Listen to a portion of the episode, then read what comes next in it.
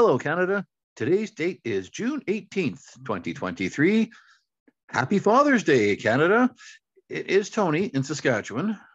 And Lewis out here in BC. Happy Father's Day to you, sir. Any plans for the day? Uh, I don't know. I am assuming so.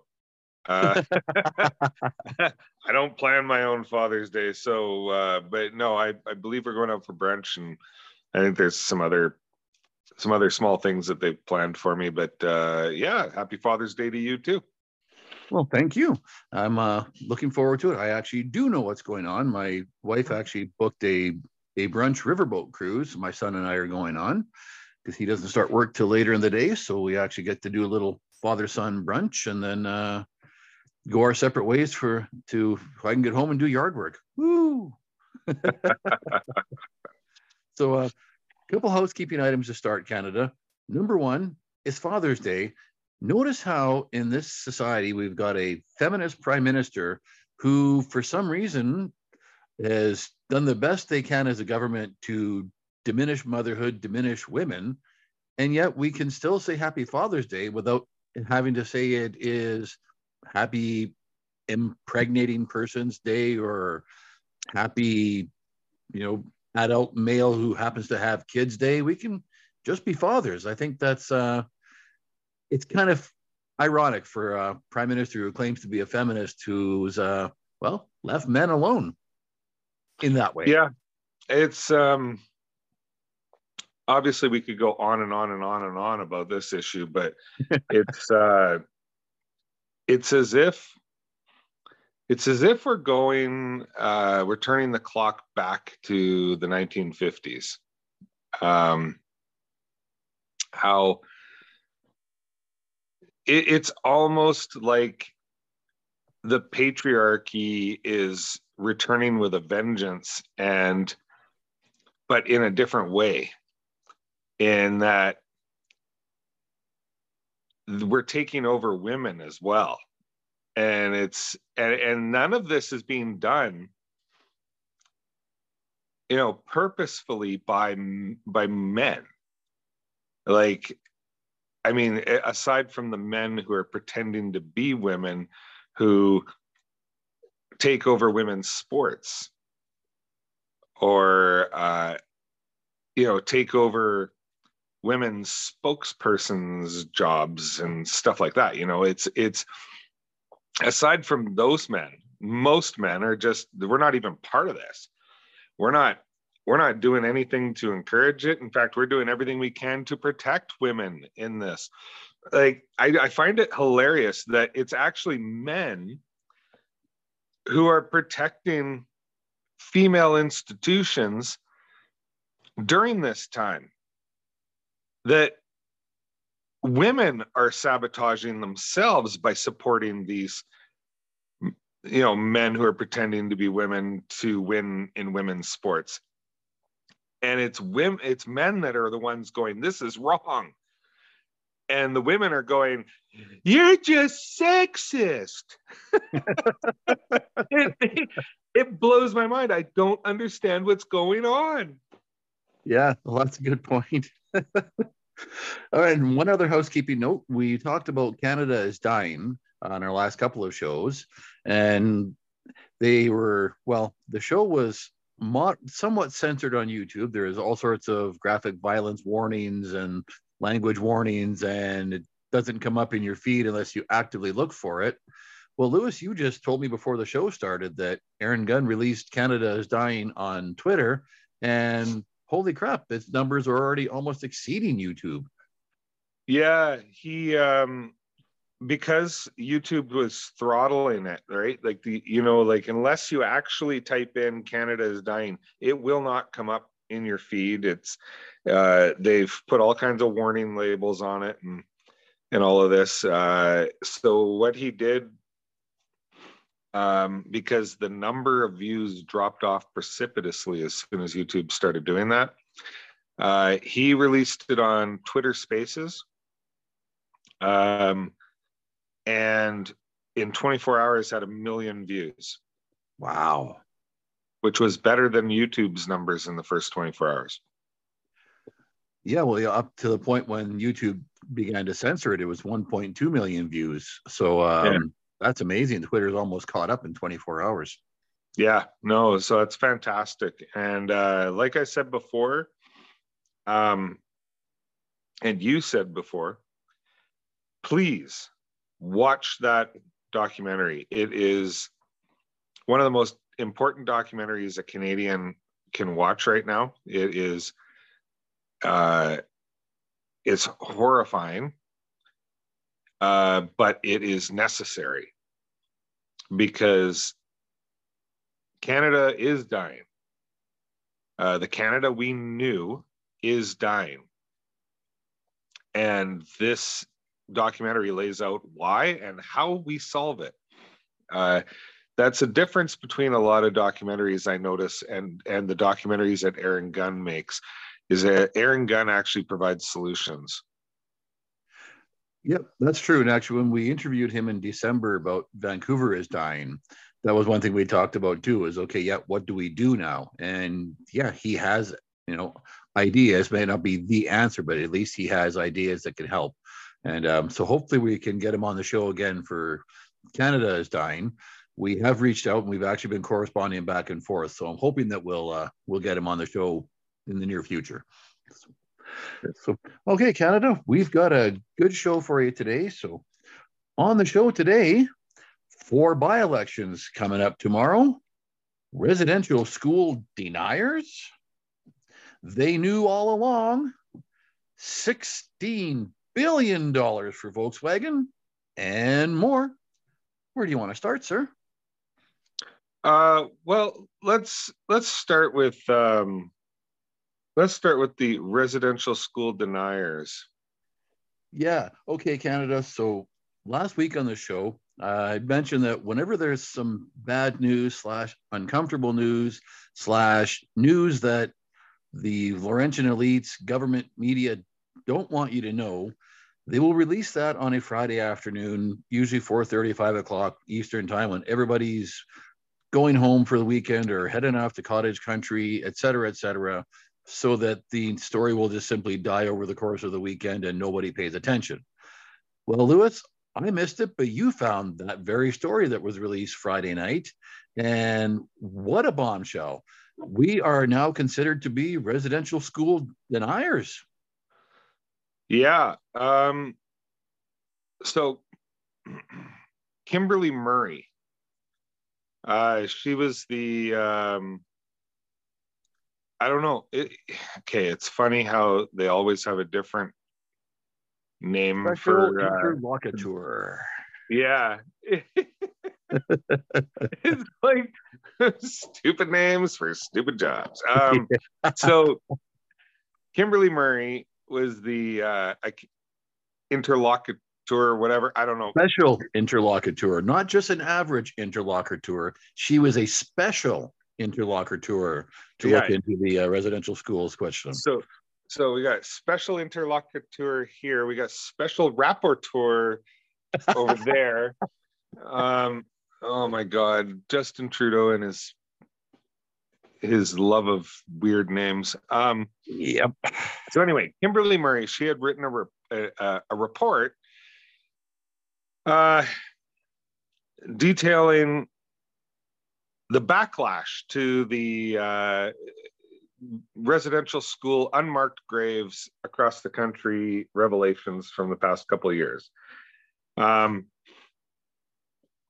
her report uh, was reported on by Global News on late on Friday, and um, it's uh, it's actually a little disturbing the kinds of things that she's recommending, the things that she's saying in her report, uh, such as uh, anybody who denies these um,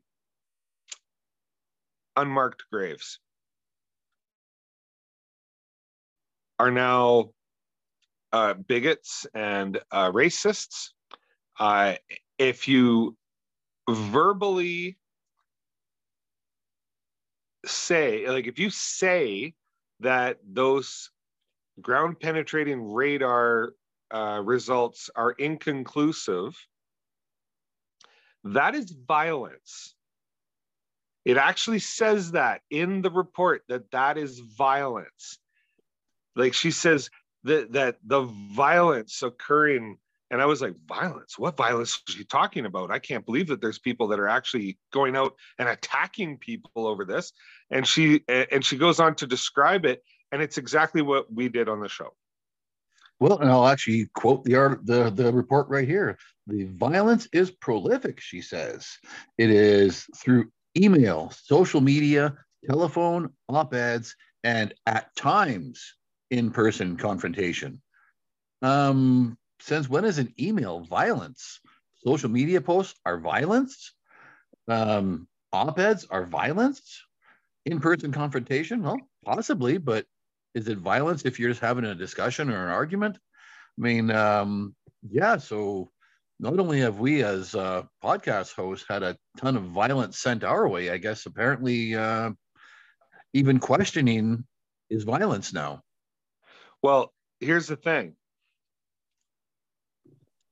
There is, I, I have not heard a single report, not one single report from the past two years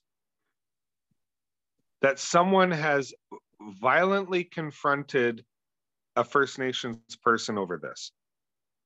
Not one. If there had been, that would have been front page news. It would have been the top story because it was because it's to do with racism. Like racism tops all other stories. And so if it had actually happened, that would have been the premier story in the country. And I have heard zero about any kind of physical altercation or any kind of actual violence uh, towards any First Nations people over this issue. That I so she's a liar.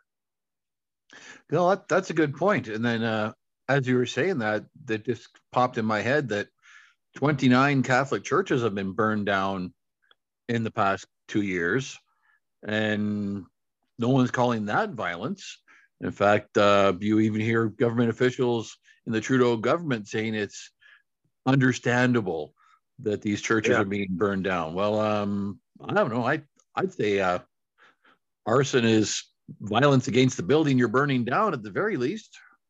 Yeah, at, at the very at the, that is actual violence.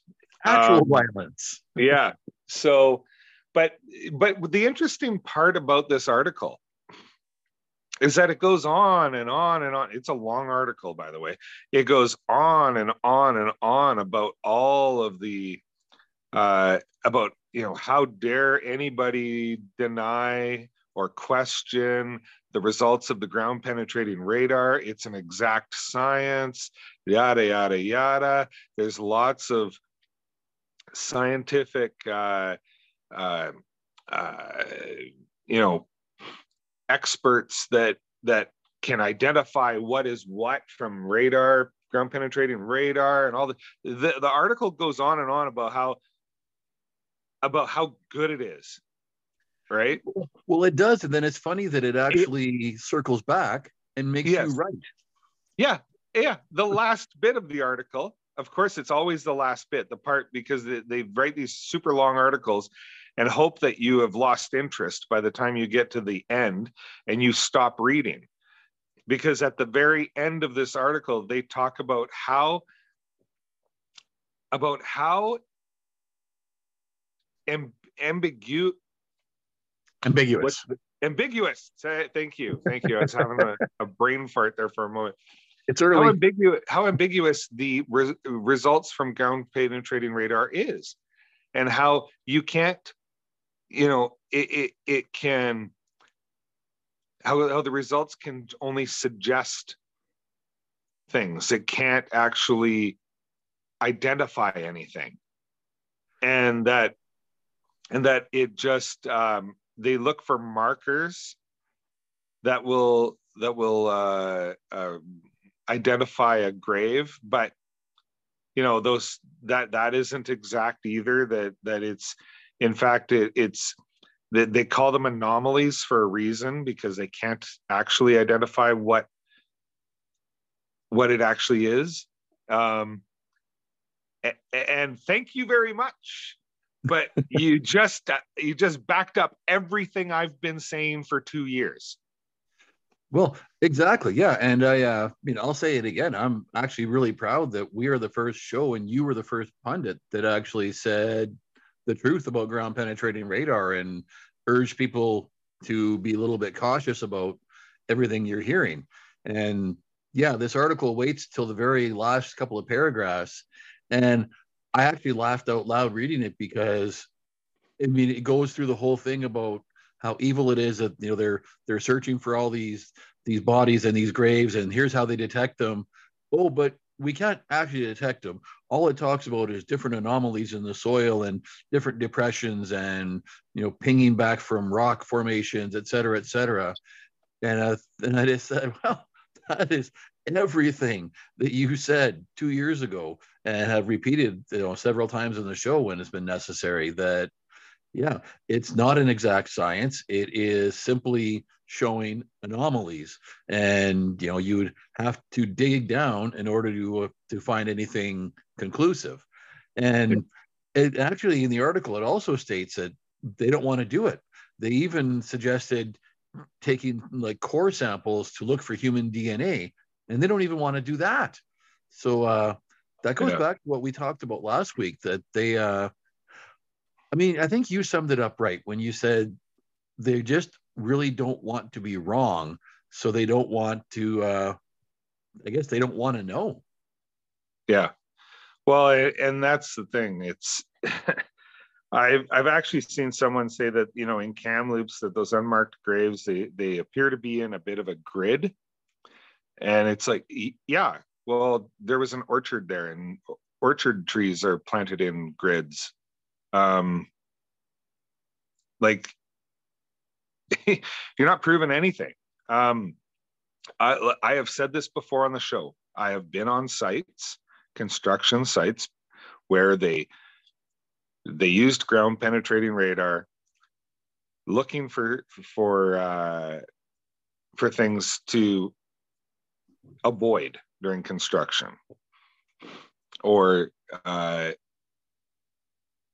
yeah, I, I don't know how else to put it, but so they would mark out where they found anomalies and then they would dig them up. And not once did we ever find a body. Um, you find, you know, difference in density of the soil. That's an anomaly. That in one spot, the soil can be super dense. In the next spot, it can be less dense, comes up as an anomaly. Uh, you got old tree roots that rotted out and there's a void space. That's an anomaly. Um, all of these things happen. And uh, and I think I uh, even um, mentioned how I was watching a Dateline or a 48 Hours where they they were searching this killer's property and they found uh, i believe it was at least six different spots on the property where uh, there was anomalies they dug them all up and they didn't find a single body right like it's th- this is this is something that is not an exact science it is very um, uh, rudimentary at best it's it it just shows you difference in the density of the soil. That's all it shows. You cannot see anything. It does not put up a picture of a skeleton on the screen, nothing like that. It doesn't do anything like that. It, it's and and and by the way what we're doing right now this discussion that we're having right now what i am saying right now this report classifies as violence Yep, that's right. And, and bigotry and racism. And not only that, but the report actually calls for legal repercussions for people who are doing what we are doing right this minute. Yep, exactly. Yeah. In fact, we'll quote the article. She says urgent consideration should be given to legal mechanisms as a way for Canada to combat residential school denialism. So, um, one more question I actually had for you as you were talking about the ground penetrating radar. Would soil composition also show up as an anomaly? Say you're over one patch of clay and then you come over a patch that's a bit more sandy. Does that create yeah. an anomaly as well? Absolutely, and that's and that's you know a difference in the density of the soil, right? Um, because clay is extremely dense. Um, so yeah, yeah, that would show up as an anomaly as well. Wow. So um, yeah, I did. I love the fact that the the article came to the conclusion that you were right about all of that, and uh, it's it, it it tells me when you especially the earlier parts of the the article when they're talking about legal consequences and whatnot that they've lost the narrative and so now they it's almost like they're like Kimberly Murray is feeling backed into a corner. So now she just wants to shut down any kind of dissent whatsoever. And of course, what's the best way to do that? You shut up or we'll sue you. And yeah. well, I mean, that'll work, except when we're just telling the truth, it's kind of yeah. hard to deny that. And I want to, and I just want to make one thing clear nobody on this show has ever denied residential schools.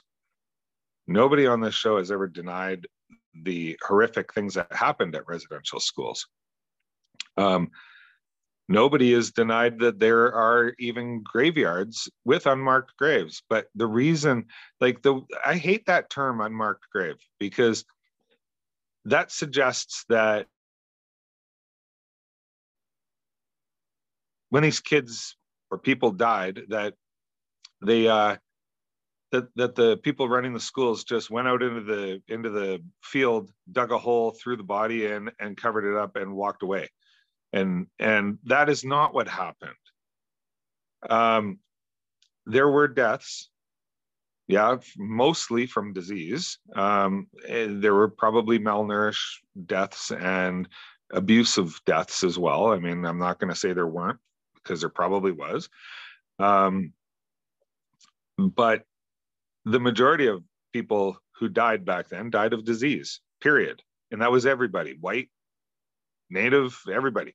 And the natives, especially, because you know Europeans brought over diseases that they had immunity to that the First Nations did not, and uh, 90% of First Nations deaths back in that time were from disease. And so when people so in the case of say Cranbrook, the they found over 700 unmarked graves. I use quotation marks with that because those graves were because those were actually graves, and but they were not unmarked. They they are unmarked right now, and that's because a grass fire went through there and burned all the wooden crosses, and they were marked they, they were marked at one time. Now that grave is that that cemetery is also very well known to everyone in the area because it was a community graveyard. It was a graveyard that First Nations used, white, I believe white people used it too. Um, it's it was a community graveyard. This is it was not a, mis- a mystery. It wasn't like some you know mass murder gravesite that nobody knew about. It, it was something everybody knew about and that the the wooden crosses burned up in a in a grass fire. That's it. They knew it was there. The reason they were marking it out was so that when they built a new fence they didn't put a fence post through a gravesite. Yeah and uh so that makes it kind of funny that so the former chief of the the, the Kootenai First Nation, and Chief Cadmus Delorme, or former Chief Delorme in uh, could, under these uh, terms of this article, be called deniers themselves because they both said, um, no, no, these are community cemeteries. So, uh, yeah, we, we knew they were there. So now, now they themselves are also deniers. yeah, well, and I believe one of the, the former chief uh, actually stated that his own grandparents were buried in that cemetery and they knew that. It wasn't a mystery because they were part of the funeral you know like they knew they were there. And eh, i mean it's just it's amazing how I mean, over the past three years, three and a half years now, um, it, it just it's shocking just how you find out just how many people are lying to you every all the time. That's true. Yeah. And the media is probably as bad as the government. Might be worse because they know they're lying about what the government is lying about. And yep. and they're doing it because they get money from the government. They're doing it because they get sponsored by certain companies. And uh, and it just it, it it blows my mind. It's very, it, it actually, it's very uh, depressing. Yeah. Well, on my, uh, on Twitter, I posted a while back, there was an article from the Toronto Star and I commented just asking if their shoulders hurt from carrying so much water for the liberals. And uh, because it was the Toronto Star, boy, did I get attacked. That, that was violence. What do you know? I had violence yeah. committed against me. No, you did not you committed the violence. That's true. They were they were defending their their paper. Yeah. All right. So um, let's talk a different kind of violence, and that would be there's four by-elections coming up tomorrow. The voting day is tomorrow in four different by-elections. Now it's uh, the only well, there was predictions that the current party who represents each of those ridings will likely hold those ridings. And most likely that's going to be the case. So we'll break them down quickly. Um, but first, we'll start in Ontario, where the uh, by election in Oxford is tomorrow. It started out with a bit of controversy because the MP who had stepped down was hoping to to have his daughter nominated to take his place uh, as the MP. And furthering that controversy, there was a pro life candidate who actually had a lot of support, and his nomination was canceled by Pierre Poilievre and the committee from like I don't remember exactly what the what the reason was that his nomination was canceled, but turns out that uh, Arpan Khanna won the nomination um, after this that the gentleman was was kicked out. And Arpan Khanna just happens to be from Brampton, which is not actually that close to where the uh, Oxford riding is. But Arpan Khanna helped Pierre Poilievre on his leadership campaign. So it was kind of a little hmm uh, on that one.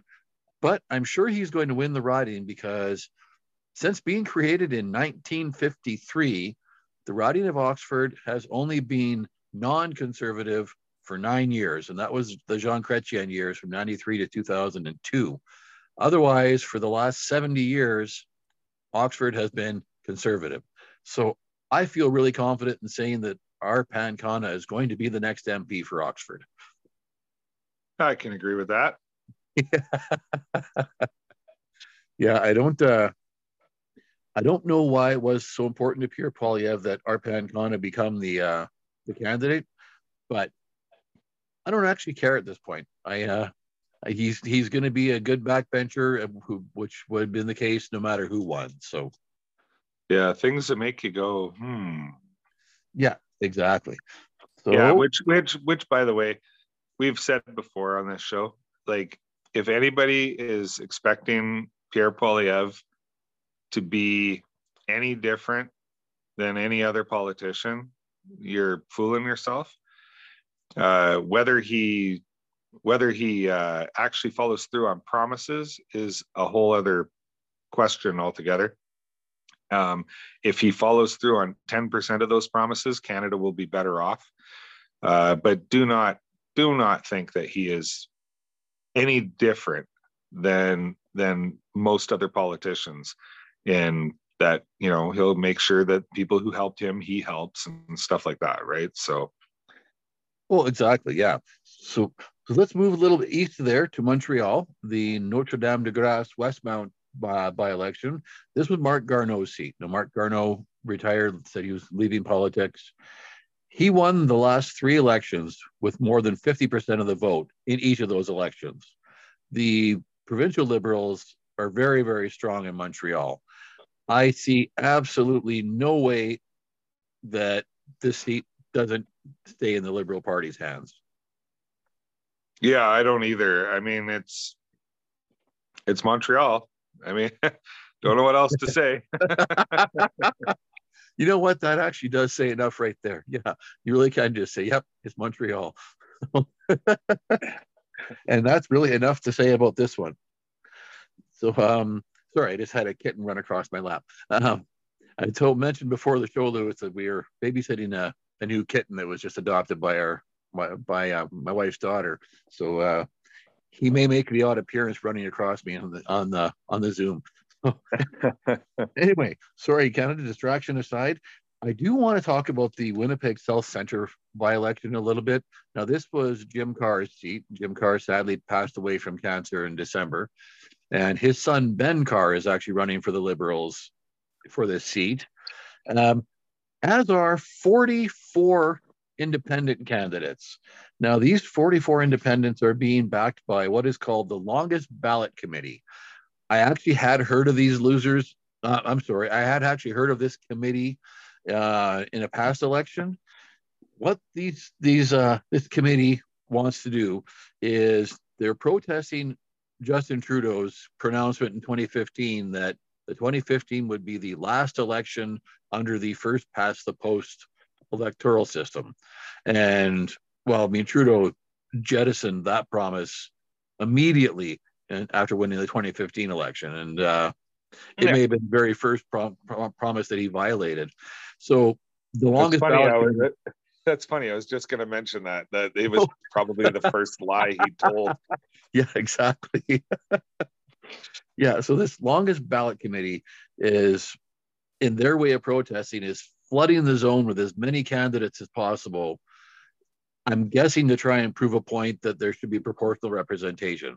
So this is just my humble opinion as somebody who's been watching politics for four decades. You're going to have 44 candidates who each get about 20 votes, and then the candidates that actually take this election seriously will get the remaining 95% of those votes. And I don't see any changes here. I'd love to see, uh, you know, a protest vote in Winnipeg South Centre that would bring a conservative into the, the ranks, but I'm imagining this will still be a hold for the Liberals. Yeah, I I think so too. Um, it, it I, I think that these kind of protests are kind of pointless. Um, they don't accomplish anything. In fact, Justin Trudeau is not going to suddenly go, "Oh my God, look at this long list of independents in Winnipeg. We got to do something about this. Let's let's get rid of past the post voting." That's not going to happen not going to happen. He doesn't care. The past the post, like the reason that the biggest reason he didn't get rid of past the post is because past the post is the liberals' number one reason for being in office. Um, like not not just in office, but with you know being in power.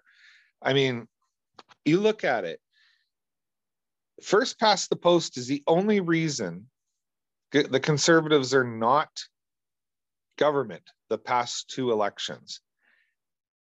Because in the past two elections, the conservatives have won the popular vote.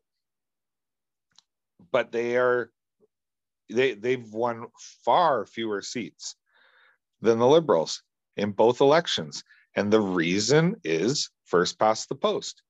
Now, I happen to like first past the post, even if it means the conservatives don't win the last two elections. I happen to like it because it's easy and it, it's clear and concise as to who won a riding. Um, and we will, and we at least get majority governments with it. With with a represent, you know, uh, uh, rep- proportional representation does not result in any majority governments.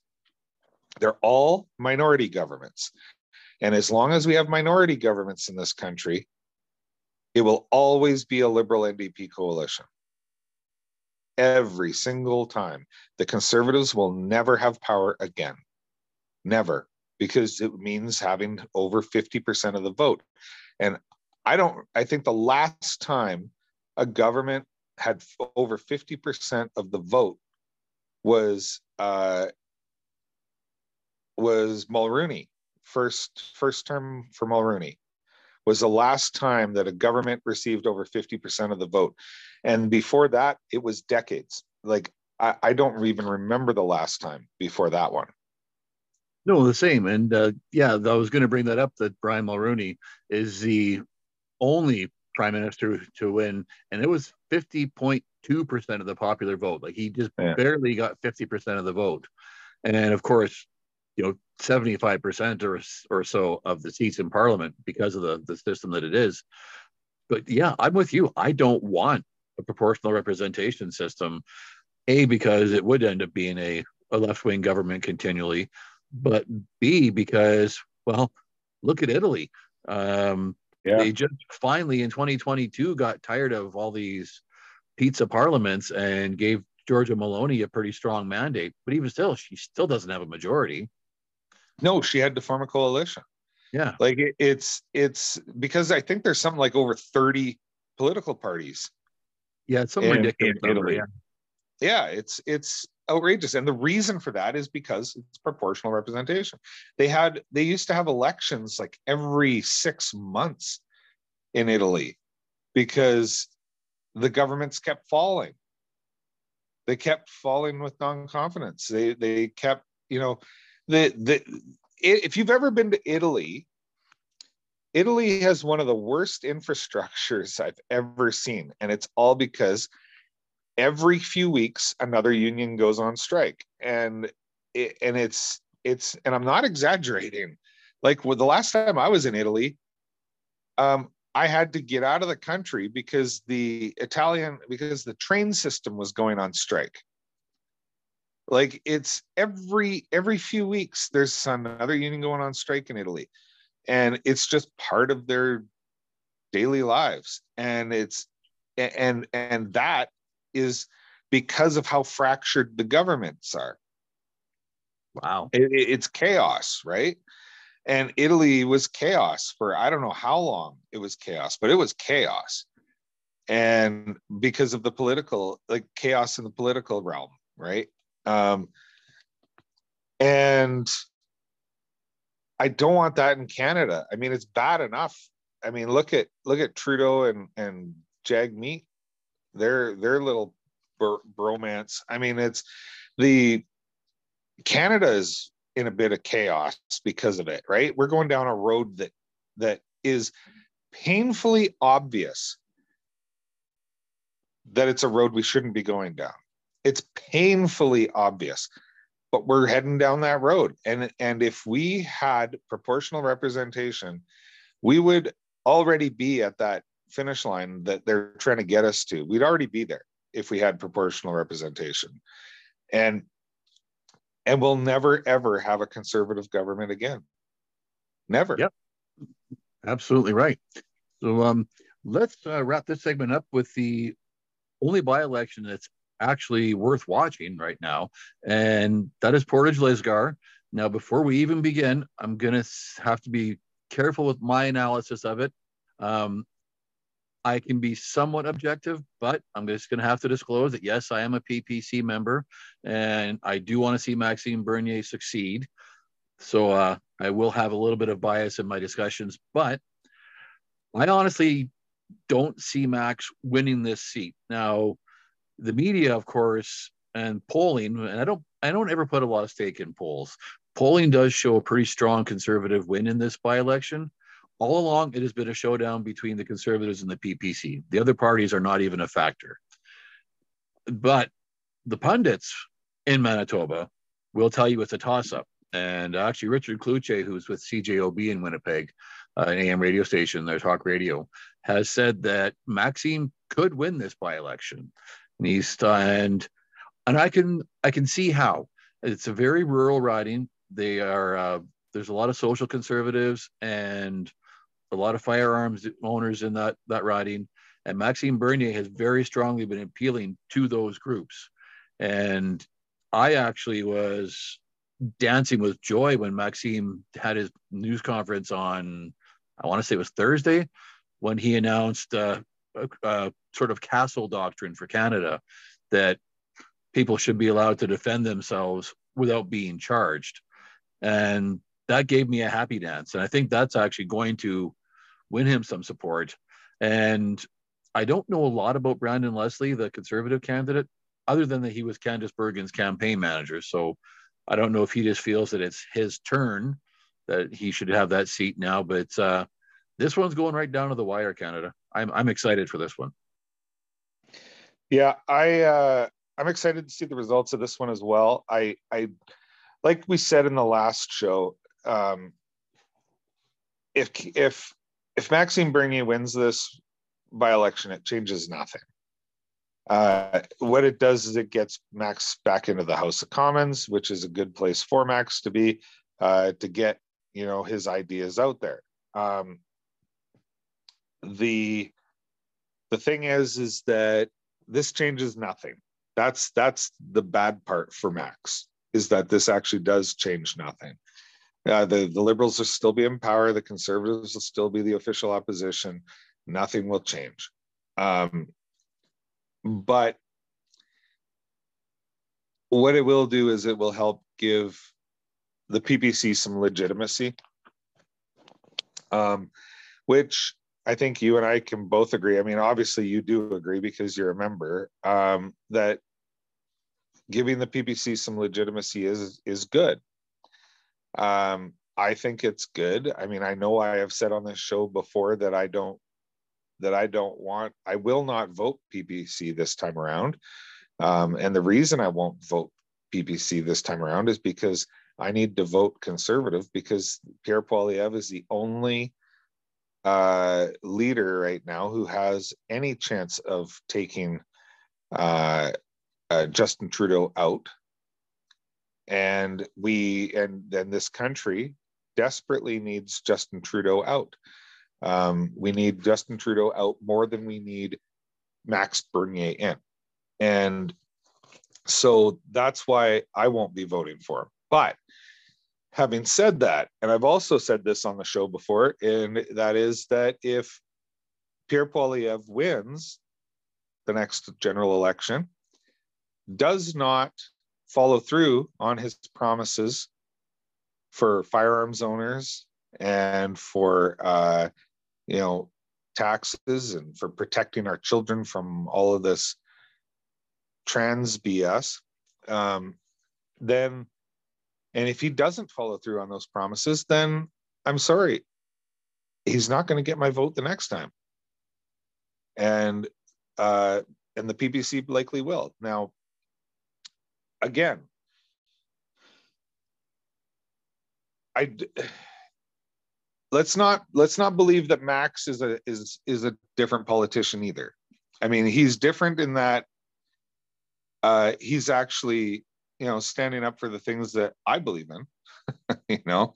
Um, i'm so glad that that he actually brought up a, the the castle doctrine um, that the us has that i wish we would have. Um, uh, but let's not pretend that that he's not a politician either okay? He is very much a politician. And we saw that in this by-election where the first thing that he said when he came on our show was that he he was anti-abortion.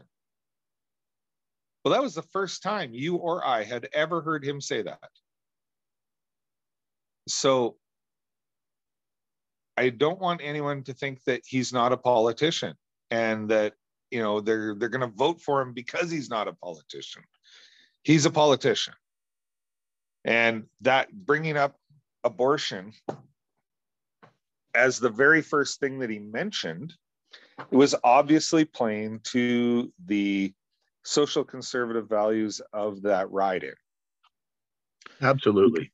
Right. And so that's one thing that I have to say I was a little disappointed in because it was something we'd never heard him say before.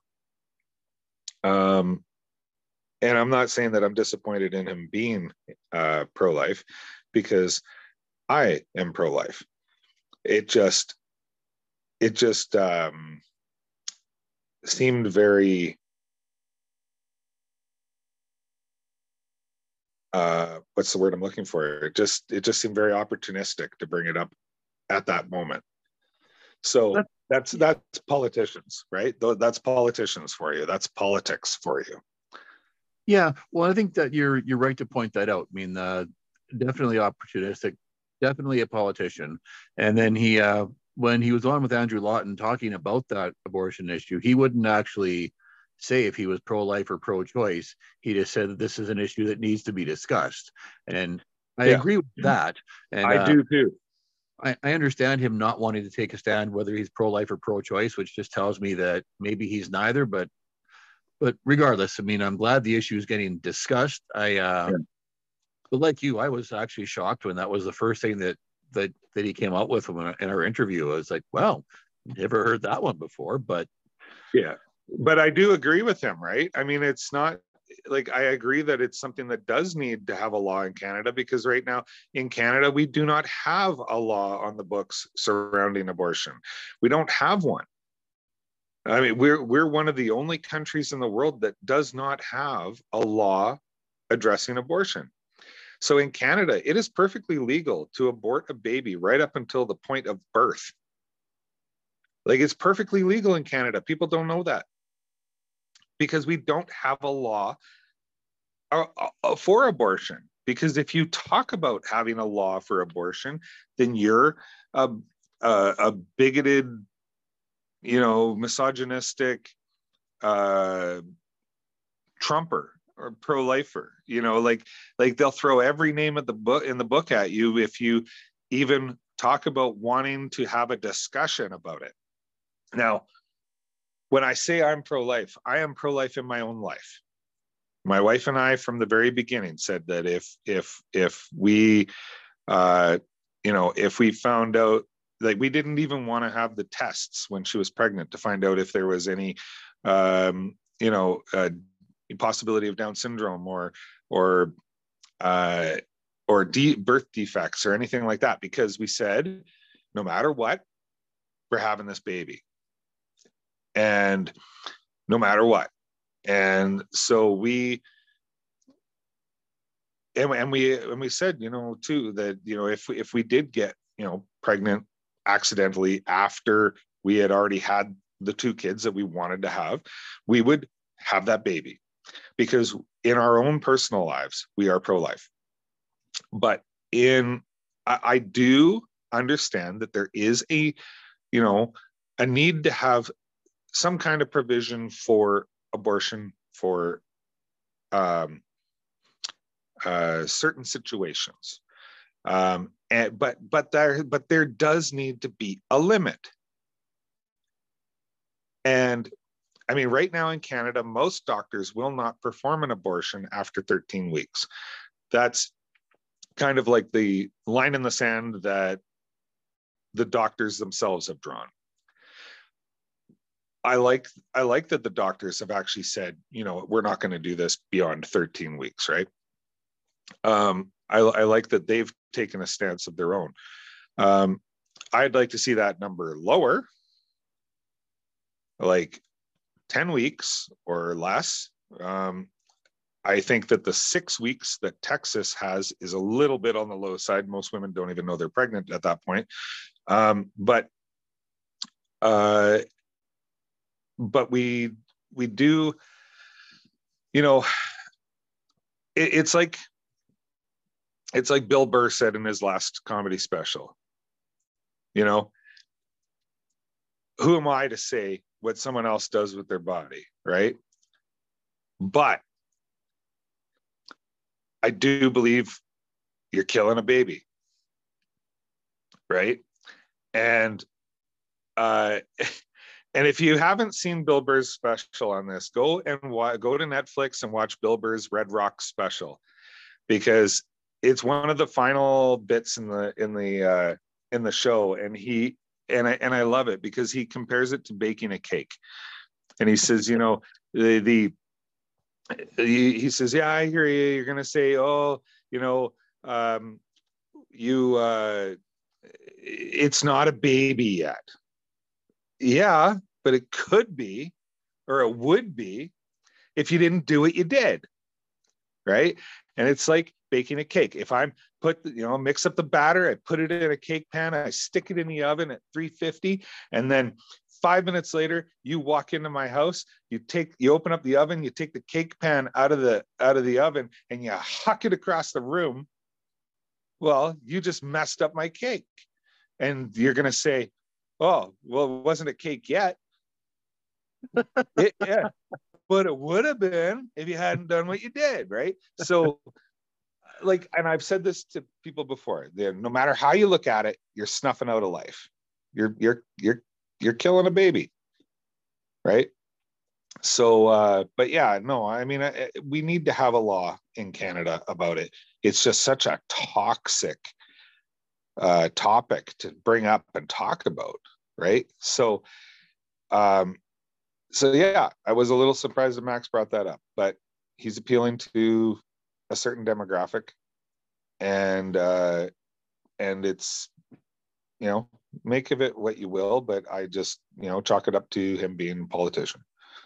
Well, I think you're right, and I think that his castle doctrine is is on the same vein as that. I mean, that's also something that he never talked about with us, and we've interviewed him three times, and that has never come up in any of our interviews either. So, yeah. So for sure, he's uh, definitely appealing to a crowd, and I uh, I follow him on Twitter and on all his social medias. He's he's definitely got support. I mean, he's running radio ads. He had a tractor trailer of full of loaded with bales of like bales of hay, with big huge banners the whole 53 feet of the trailer, and that was all was driving around the riding. And he's got people from all across the country who have come to Manitoba to go knock on doors with him and such. So he's definitely got support. So I uh, and I I did hear him say last week that even if he didn't win this by-election, he would be back in that riding in the general election. So I so maybe he's done some internal polling as well. But I uh I look at it as even if Max has say 30% of the voter support and doesn't win, um, you know, it'd be like the Rachel Notley thing. That's still going to be a win for Max because it will show that uh, that yeah, they're still relevant. Yeah, no, I agree. I agree 100. percent Yeah, so I, uh, I mean, I'll I'll go with a toss up. I uh, I don't have a lot of confidence that Max will win, but I mean, obviously, you know, you know my stance on Max. I certainly want him to. So. Yeah, I, I think the conservatives will win this, but I think Max is going to show up I mean, I, I think it's, I think that uh, you're going to actually. I think I think he's going to legitimize the party in this in this by election. That's actually a good way to say it. Yeah. So, uh, oh, here's Kitten. um, all right, so we got two more topics to to pound down here. Let's uh, talk about our good friends Justin Trudeau and Marco Mendicino. Oh, I'm sorry, well, serial liar Marco Mendicino. We have to. Uh, unfortunately, because both of these clowns said, "Oh, well, uh, Paul Bernardo. Well, I, I heard about it on the news." BS to both of you, and thank God the media actually did their job and dug up and found out. No, no, no, Trudeau. Um, your office was actually briefed about this in March, and remember, Katie Telford quote nothing is kept from the prime minister. And then turns out, oh, so was Marco Mendicino's office notified months ago. And oh, no, no, the staffer didn't tell me.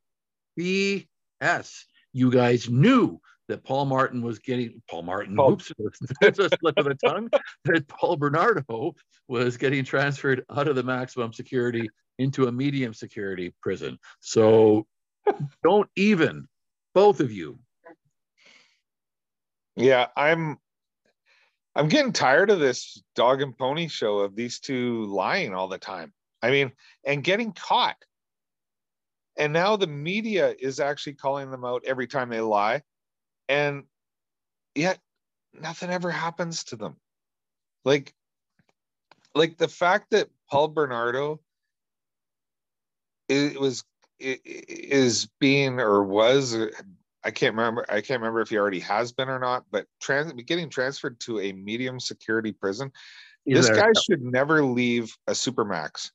I mean, this guy is one of the worst people in Canadian history. Uh, the fact that his his ex-wife uh, escaped the, the the the punishment that he received is the biggest crime because i mean we found out after they got their plea deal oh look there's we found some videotapes.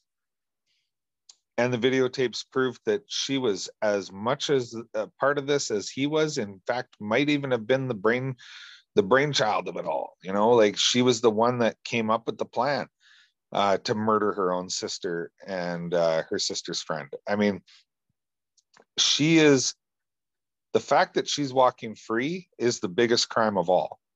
Uh, the the the the fact that he uh, is getting transferred to a medium security prison is the next biggest crime.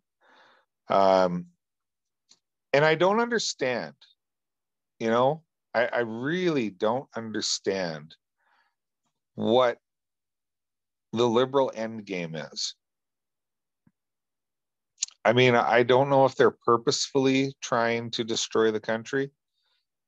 Um, and I'm saying this in all seriousness because I really don't understand if if this is on purpose or not. Because I mean, yeah, I mean, like like Rod Giltaca has always said, you know, these are bad people, and, and I agree, they are bad people. But like the politicians, they're bad people. But but what I don't understand is why why would you want to destroy the country? Like I don't understand what what they get in the end for destroying the country because this is having Paul Bernardo transferred to a medium security prison. That is a crime. I'm sorry, that is a crime in itself. Um, but I mean, it goes hand in hand with everything that's happening in our country right now, and I just don't understand what, why, I why, why would you not stop this from happening? Why would you be briefed about it and just shrug your shoulders? You know, I don't understand. Yeah, it's like they uh, just assume they're not going to get caught. So I don't know if it's arrogance or if it's just you know complete uh, lack of concern. Like it's uh, that they just kind of shrug it off, like you said. Oh, oh well, whatever. But why? But why not stop it? Why allow it to happen? You know why? I, that's the part i don't understand is why. Yeah that's that's actually a, an excellent question. So uh let's leave that one right there and then we'll uh we'll wrap it up on talking about volkswagen. Now this actually exceeds even my wildest expectations. We had talked about before it could have been between 10 and 15 billion dollars of volkswagen was getting and then we heard it was 13 billion. Well, now the government said, no, no, hold my beer. It's going to be 16 billion dollars now because, well, a the US would have offered them 10 billion dollars US, so we bumped it to 13 billion to help compensate for the exchange rate. And Volkswagen said, "Yeah, you know what? That's not good enough." Because the US, when they hand out subsidies, bribes, I mean subsidies, they uh, they don't charge taxes on those subsidies, and you guys in Canada do. So, ever the pandering politician, Chrystia Freeland, or I guess would have been Francois Philippe Champagne, said, "Okay, you know what? We're going to throw in an extra few dollars to compensate for what you would had to have paid in taxes." So now Volkswagen is now getting. I hope you're sitting down, Bill. Um, 16 billion Canadian taxpayer dollars to set up that EV battery plant. Is there any wonder why Stellantis is just waiting in the sidelines, seeing how much money they can get? This is beyond ridiculous. $16 billion. Volkswagen is going to have a free ride for probably the entire life of that plant at this rate. Yeah. Well, and and I mean it's it's uh speaking of crimes, because that's what this is. I, I mean, since when is corporate welfare anything but a crime as far as I'm concerned. I mean, this is this is crazy. I mean, because corporate that you know, Volkswagen doesn't need money. Volkswagen is the largest auto manufacturer on the face of the earth. They do not need our money. But governments are throwing money at them to have them set up shop in their country. And it sucks because Canada has to play that game, or else we'll never get any of these companies building plants in our country. And it really sucks because we shouldn't be doing it. And I, I, you know, it's really funny. I'm going to change direction here. What's really funny is 20, 30 years ago, the people on the left, liberals, they were the ones who were saying corporate welfare is bad.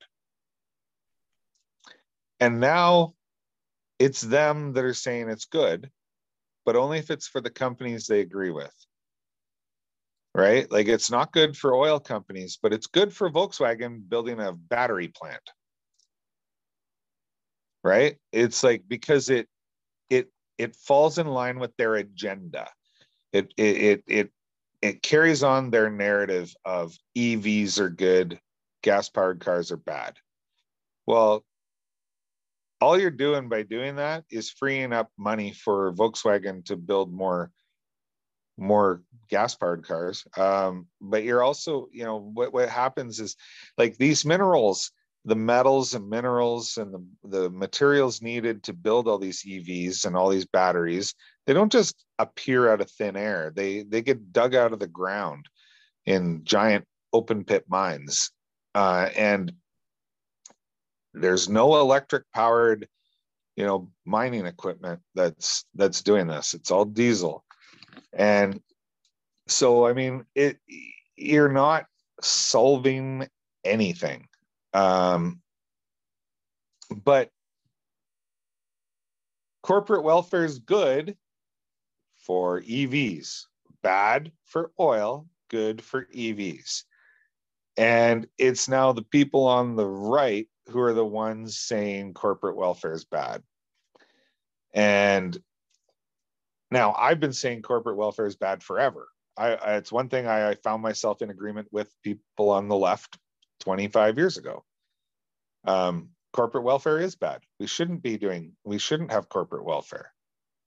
Uh, because if you get rid of corporate welfare, you can get rid of some taxes. And so those companies that are receiving the corporate welfare will have to charge a little bit more for their product because they're not get they're not getting the uh, the tax dollar bribes from the government.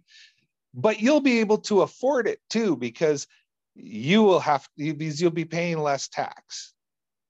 And so you know this is what happens with corporate welfare is what it, when it gets out of hand and out of control you end up with, you know, enormous swaths of land, like in the US, growing corn.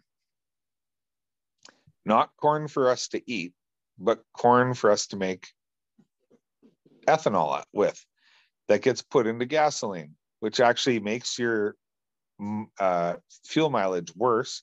And it's not good for your engine, which is why premium gas does not have ethanol in it at all.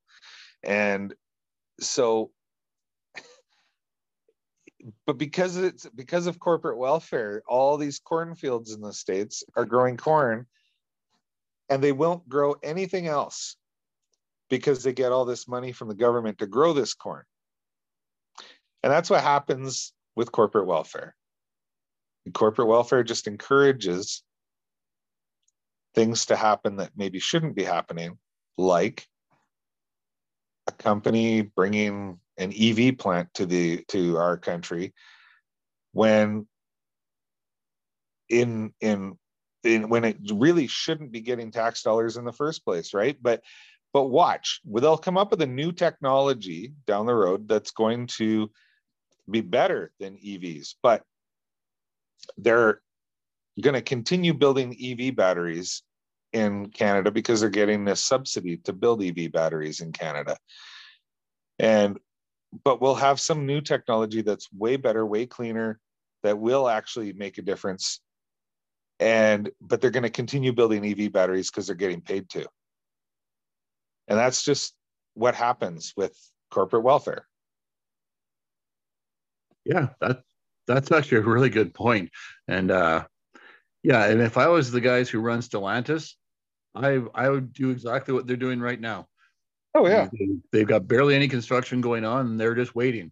Um, you know, let's just wait and see exactly how high the tab goes for Volkswagen, and then we'll just ask for that. Yeah, we're not going to start up until we get their deal.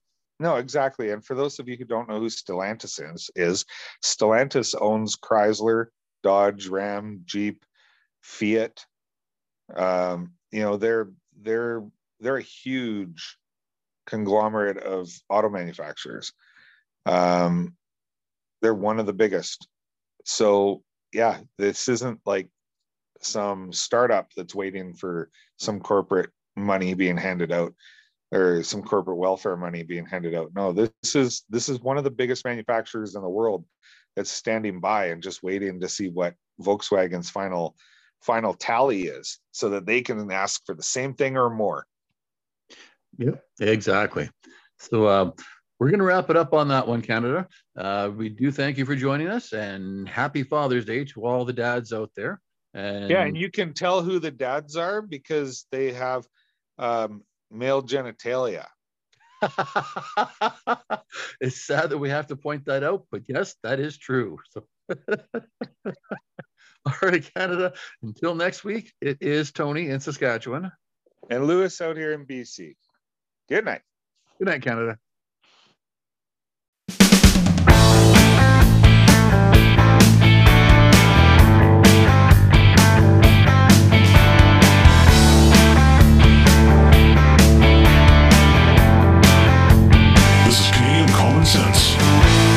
Lewis and Tony.